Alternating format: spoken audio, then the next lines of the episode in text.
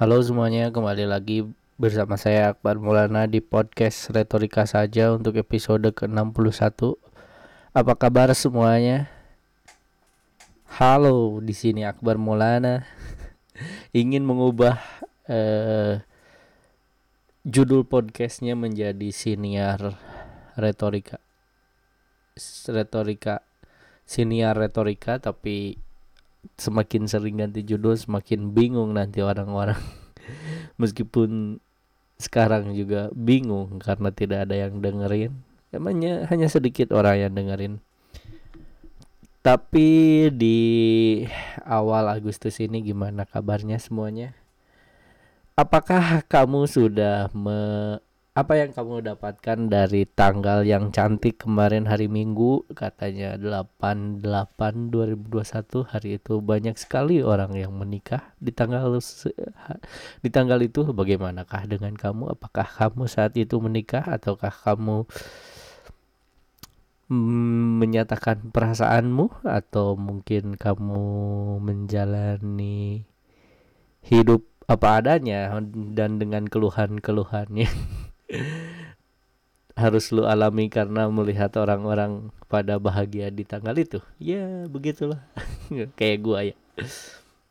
Gua di hari itu biasa aja. Gua harusnya datang ke tiga acara nikahan yang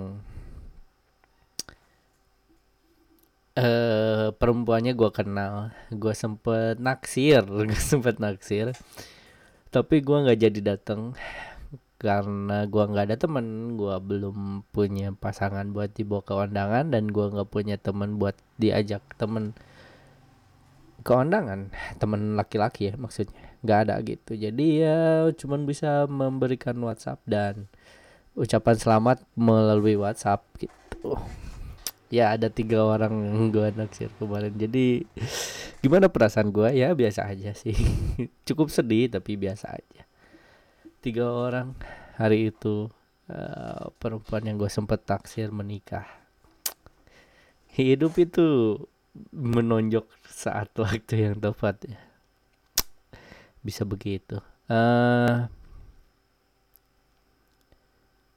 gue mau bahas apa ya hari ini? Gue nggak tahu. Gue tuh sedang berpikir tentang sesuatu yang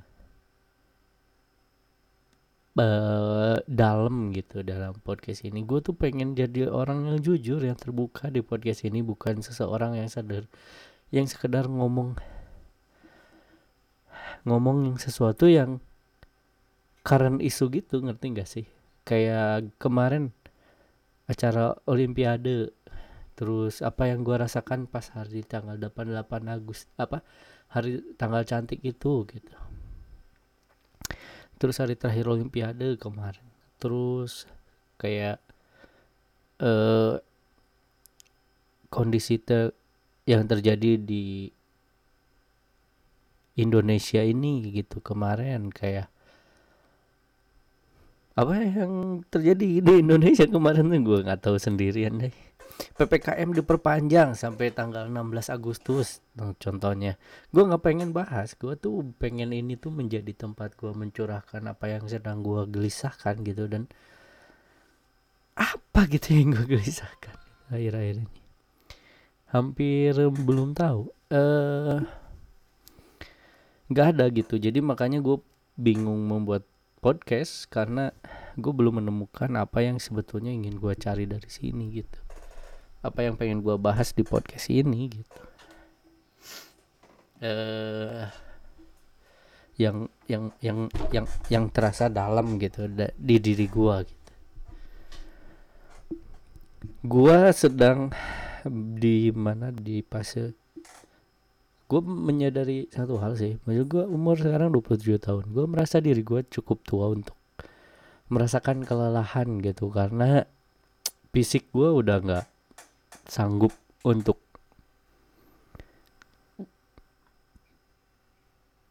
gue merasa cap capek aja gitu. Sedikit sedikit udah capek gitu. Uh, meskipun gue kata orang umur 27 tahun mah belum tua sih tapi gue sadar sih maksudnya teman-teman pergaulan gue sekarang pada di bawah gue gitu. Nggak ada yang di atas gue uh, ta tapi meski begitu gue menyadari satu hal bahwa apa ya yang gue kejar gitu yang pengen gue jalan dalam hidup ini tuh? Apa, apa, apa dengan dengan dengan bagaimana gue jalani hidup ini? Gue tuh salah satu hal yang gue jadi khawatir adalah gue pengen yang gue pengen impikan adalah gue pengen pindah keluar kota. Gue pengen jauh dari keluarga inti gue gue pengen merasakan bagaimana rasanya kangen hidup sendiri tanpa bantuan keluarga gitu. Apa yang bisa gue lakukan gitu karena kayaknya itu yang membentuk mental kita kan gak sih? E, lu belajar mandiri lu belajar mengontrol diri lu sendiri tanpa bantuan dan dari dekat dengan keluarga lu sendiri gitu. Tapi satu hal yang gue khawatirin adalah salah satu momen di mana gue harus menyadari bahwa gue harus kehilangan keluarga gue gitu. Anjir ini sangat dalam ya gue nggak bi gue agak ragu gue sanggup dan gue kuat kalau misalnya gue dekat dengan misalnya satu rumah gitu dengan keluarga gue ketika saat-saat terakhir keluarga gue gitu. Gue tuh bukan seseorang yang punya mental kuat gitu. Gue bukan seseorang yang tangguh gitu yang tough gitu. Gue nggak dididik dari SD sampai sekarang buat menjadi orang yang yang tangguh gitu. Gue masih gue merasa kalau misalnya gue gue cukup sah. gue cukup sahdu gitu. Kayak contohnya lu pernah nggak sih denger uh, nangis gara-gara nonton sinetron gitu. Eh bukan nonton nonton film gitu. Lu berduka lu terharu ngelihat orang menyanyikan Indonesia Raya gitu. Nah itu hal-hal yang men mensahdu gitu. dan gue nggak kebayang gitu kalau misalnya gue deket dengan keluarga gue gitu keluarga inti gue dan gue menyaksikan di saat-saat terakhirnya keluarga inti gue gue tuh takut gue tuh takut tidak sekuat itu untuk menghadapinya. Kalau misalnya gue di luar atau jauh gitu ya di luar kota gue akan punya cukup waktu untuk bisa mengontrol diri gue ketika gue harus pulang ke sini dan menghadapi situasi itu. Itu yang gue pengen harapkan gitu. Itu yang gue khawatirkan. Lu mungkin akan bilang gue tuh cemen. Tapi ya gimana? Gue se, se, se gue gak dididik gue merasa gue nggak se di nggak di nggak dididik sekuat itu sih. Karena gue nggak deket dengan pelatihan mental bela diri. Gue nggak ikut uh, apa gue rasa salah satu keuntungan kita belajar bela diri adalah itu. Bagaimana kita membangun mental kita agar kuat menghadapi berbagai hal gitu kondisi yang terjadi di di lingkungan kita seberat apa pun sekeras apa pun lu menun di diancam atau menghadapi tekanan atau menghadapi permasalahan berat tuh lu tough gitu kuat gitu. Nggak cengeng nggak nggak lemah gitu. Nah itu tuh gua rasa dia didapatkan dari belajar bela diri. Nah itu tuh yang gua gak dapet gitu. Itu yang gua khawatirkan sih makanya gua kebayang itu kalau gue bekerja di luar menghadapi kehidupan baru lingkungan baru gue pengen mencoba gimana sih rasanya gitu kalau gue seperti itu gitu. Ya mudah-mudahan lancar ya keinginan gue untuk melakukan itu. Eh terus apa lagi ya yang gue pikirkan? Gue tuh pe capek ya mencari perempuan. Gue capek mendekati perempuan karena gue merasa gue salah mendekati. Gue salah salah masa lalu gue membuat gue menjadi rasa ada rasa takut untuk mendekati perempuan karena tidak percaya diri gitu. Gue merasa percaya diri dengan barang. Sesuatu yang gue dapatkan dari barang gitu gue ngasih gitu pemberian. Nah gue tuh tidak percaya diri dengan itu. Gue pengen perempuan tuh datang bahkan tanpa dikasih apa pun berupa barang atau uang gitu.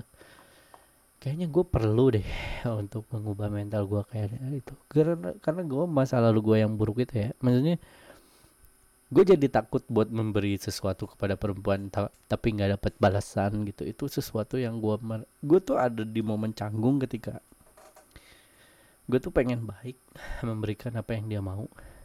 Tapi gak takut tidak dibalas dengan hal yang baik. Jadi gue kayak tanggung gitu kayak pengen ngasih atau nggak pengen ngasih atau enggak gitu. Nah gue tuh di momen itulah beberapa perempuan meninggalkan gue gitu jadi mungkin gue belum berpikir gue harus mempercayai sebuah hal bahwa tidak ada perempuan yang pengen memulai dari nol gitu. Ya karena ya makanya jangan cari perempuan. Dari nol lo harus dari dua baru lo nyari perempuan gitu poinnya. Jadi gue harus kuat dulu dan punya finansial yang cukup dulu baru bisa nyari pasangan gitu konsepnya. Sepertinya begitu. Terus apalagi ya yang pengen gue bahas? Ini udah 11 menit tapi gue udah ngerasa capek. Buset dah ntar gue minum dulu.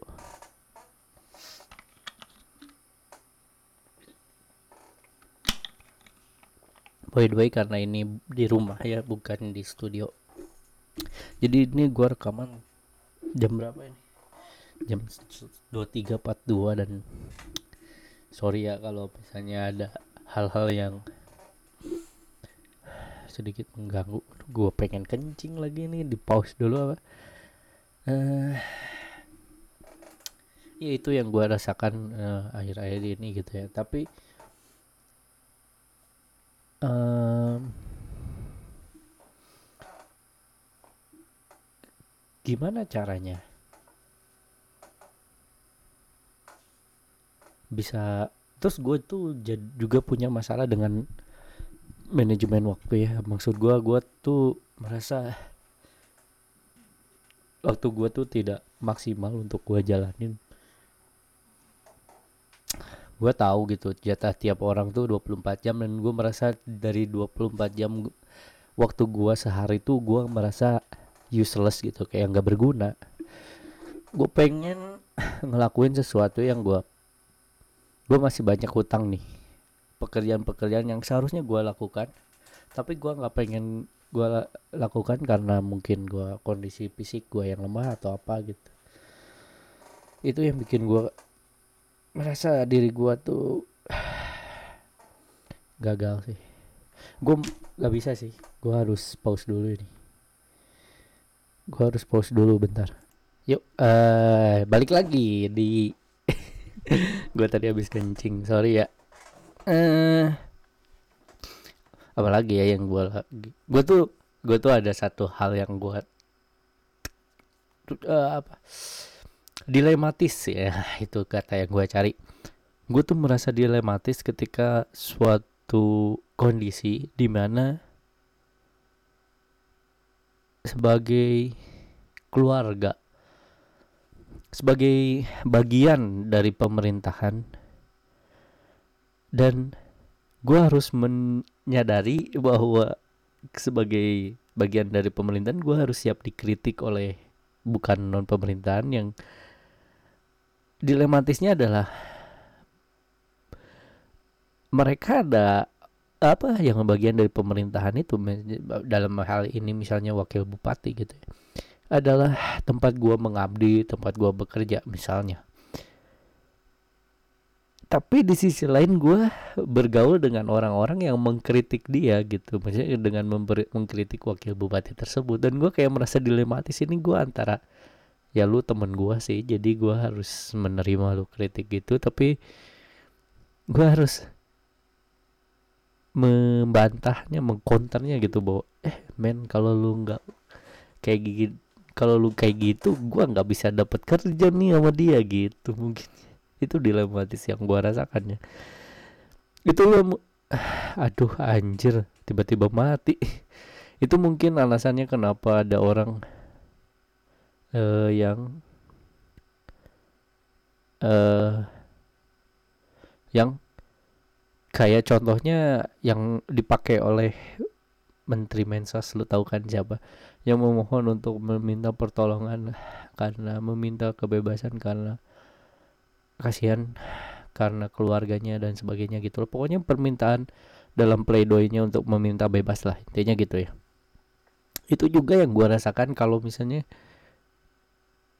emang kalau bagian dari keluarganya tuh ya sedih sih tapi di sisi lain ya kasihan juga gitu seluruh rakyat Indonesia yang udah kena dampak dari korupsi bansos tersebut gitu. Jadi gue mengerti situasinya. Jadi dan gue astaga dan gue maklum gitu kenapa kemarahan mereka gitu. Ya, tiba-tiba mati tiba-tiba mati mulu. Gue ngerti gitu kemarahan mereka. Ya itulah intinya. Uh, yang gue sadarin. Terus apa lagi ya? Hmm, kayaknya ini udah 16 menit. Sebentar lagi deh, 25 menit. Terus apa lagi ya gue pengen bahas tadi? Gue kok kepikiran astaga. Terus um, Gak oh ya, gue baru keingetan nih. Uh, lu lu gue ini uh, dan lu sepakat gitu ya bahwa perempuan itu punya hak memilih punya kebebasan untuk menentukan pilihannya termasuk dalam pernikahan dong itu yang gue eh, itu yang gue percaya. Dan lu yang gak setuju sih nggak apa-apa gitu ya. Ya menurut gue lu bisa denger lah argumen gue ini ya. Menurut gue perempuan itu boleh pu eh punya hak untuk memilih memutuskan apa pun yang dia pengen gitu. Keputusan-keputusan yang mungkin gak bisa lu terima yang gak bisa lu masuk akal kan gitu. Atau yang lu tidak mengerti yang lu tidak mengerti gitu. Contohnya kayak yang lu tidak mengerti gitu. Contohnya kayak keinginan untuk punya anak. Itu adalah sebuah pilihan dari kedua pasangan dong. Maksudnya ya, suami dan istri harus menyetujui itu tapi eh, gimana bisa? Kita memaksa si perempuan untuk hamil untuk merasakan melahirkan gitu. Kalau si perempuannya nggak setuju nah gue mah gue sepakat dengan itu gitu. Jadi kalau misalnya gue dapat pasangan yang dia nggak pengen punya anak ya gue bisa terima gitu. Karena berat main men, men, men, me, mengandung bayi dan melahirkan tuh berat gitu. Itu harus sesuai dengan pilihan dari si perempuannya gitu. Nah itu adalah paradigma yang lu harus pegang sih sebagai laki-laki.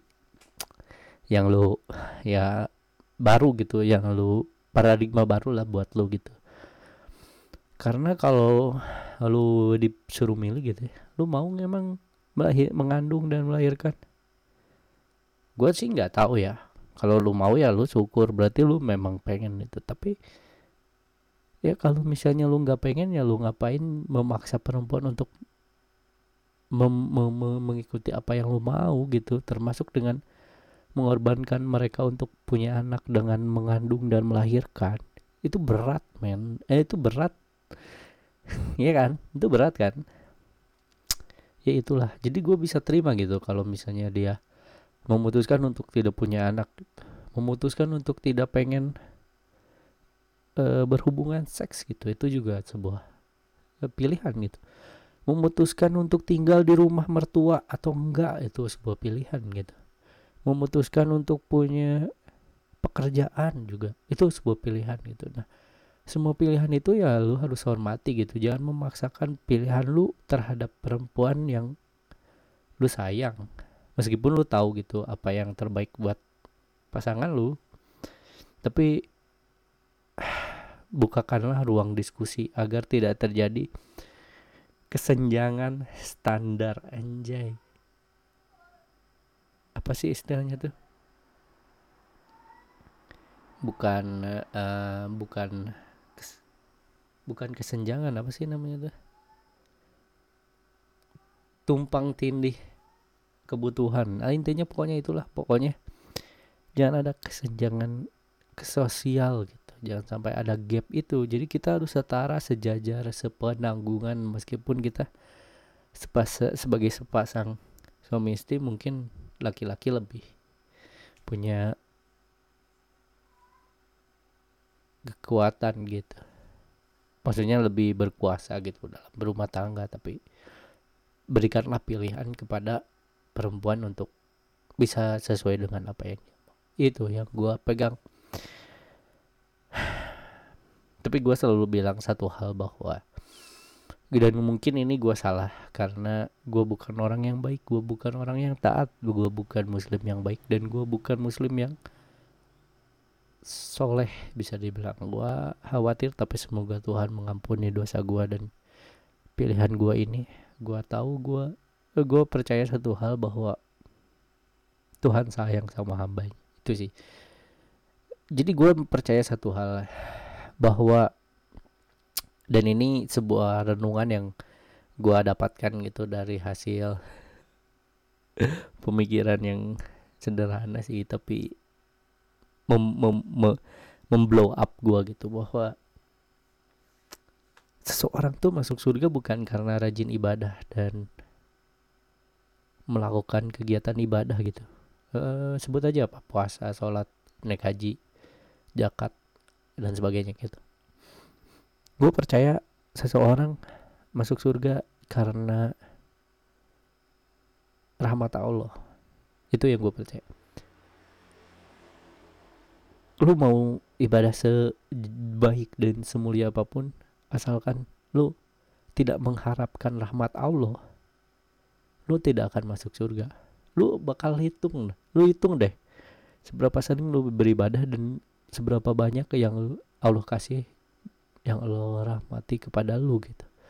Apa pun gitu. Soal mata soal bentuk tubuh soal uh, kebutuhan sehari-hari soal rezeki itu tuh sesuatu yang itu adalah kasih sayang Allah bukti kasih sayang Allah bukti rahmat Allah gitu. Lu bandingin dengan apa yang lu lakukan dengan sholat dan sebagainya itu. Gak sebanding gue yakin itu. Tapi yang harusnya kita sadari adalah bagaimana sih caranya biar dapat rahmat Allah? Ya bertakwa gitu dengan menjalankan ibadahnya dan ya sholat gitu. Lu ibadah itu untuk mendapatkan rahmat Allah bukan dengan ibadah kita masuk surga. Tapi dengan rahmat Allah lah kita masuk surga. Makanya agar mendapatkan rahmat Allah makanya kita sholat. Karena kalau kita sholat tidak menda untuk mendapatkan rahmat Allah hanya untuk masuk surga aku punya aku pernah dengar kisah bahwa ada orang yang merasa dengan ibadahnya bisa masuk surga dan Allah sudah meminta kamu masuk surga karena rahmatku kata Allah. Ya terus dibalas sama ambanya uh, sama ya mbaknya dulu ngomong enggak aku masuk surga karena amal ibadahku. Dihitung amal ibadahnya nggak cukup sama rahmat Allah. Rahmat Allah tuh banyak. Mata anggota tubuh indra indra semua panca indra itu adalah rahmat Allah yang yang lu harus sadari gitu. Itu adalah sebuah renungan yang gue dapatkan secara sederhana. Uh, mungkin itu aja ya yang bisa gue sampaikan hari ini. Itu adalah sebuah untuk podcast kali ini itu adalah sebuah renungan yang sangat menarik. Jadi terima kasih kepada semua yang dengarkan. Jangan lupa untuk tetap ngikutin gue dengerin gue kasih tahu kalau lu dengerin gue dan kalau misalnya pengen sesuatu pengen ada topik yang pengen dibahas gitu atau pertanyaan untuk masalah-masalah lu cobalah cerita dengan uh, bertanya ke podcast at gmail.com podcast akbar at gmail.com ke email aja nanti gua baca di podcast ini. Mudah-mudahan ada yang mention atau yang email terima kasih untuk yang masih dengerin saya Akbar. Uh, saya pamit. Saya Akbar saya dan saya pamit. Dan kalian semua masih uh, di podcast uh, retorika saja. Karena ini semua hanya retorika. Dan terakhir pesan gue yuk kalian yuk kita vaksin. Terima kasih. Dah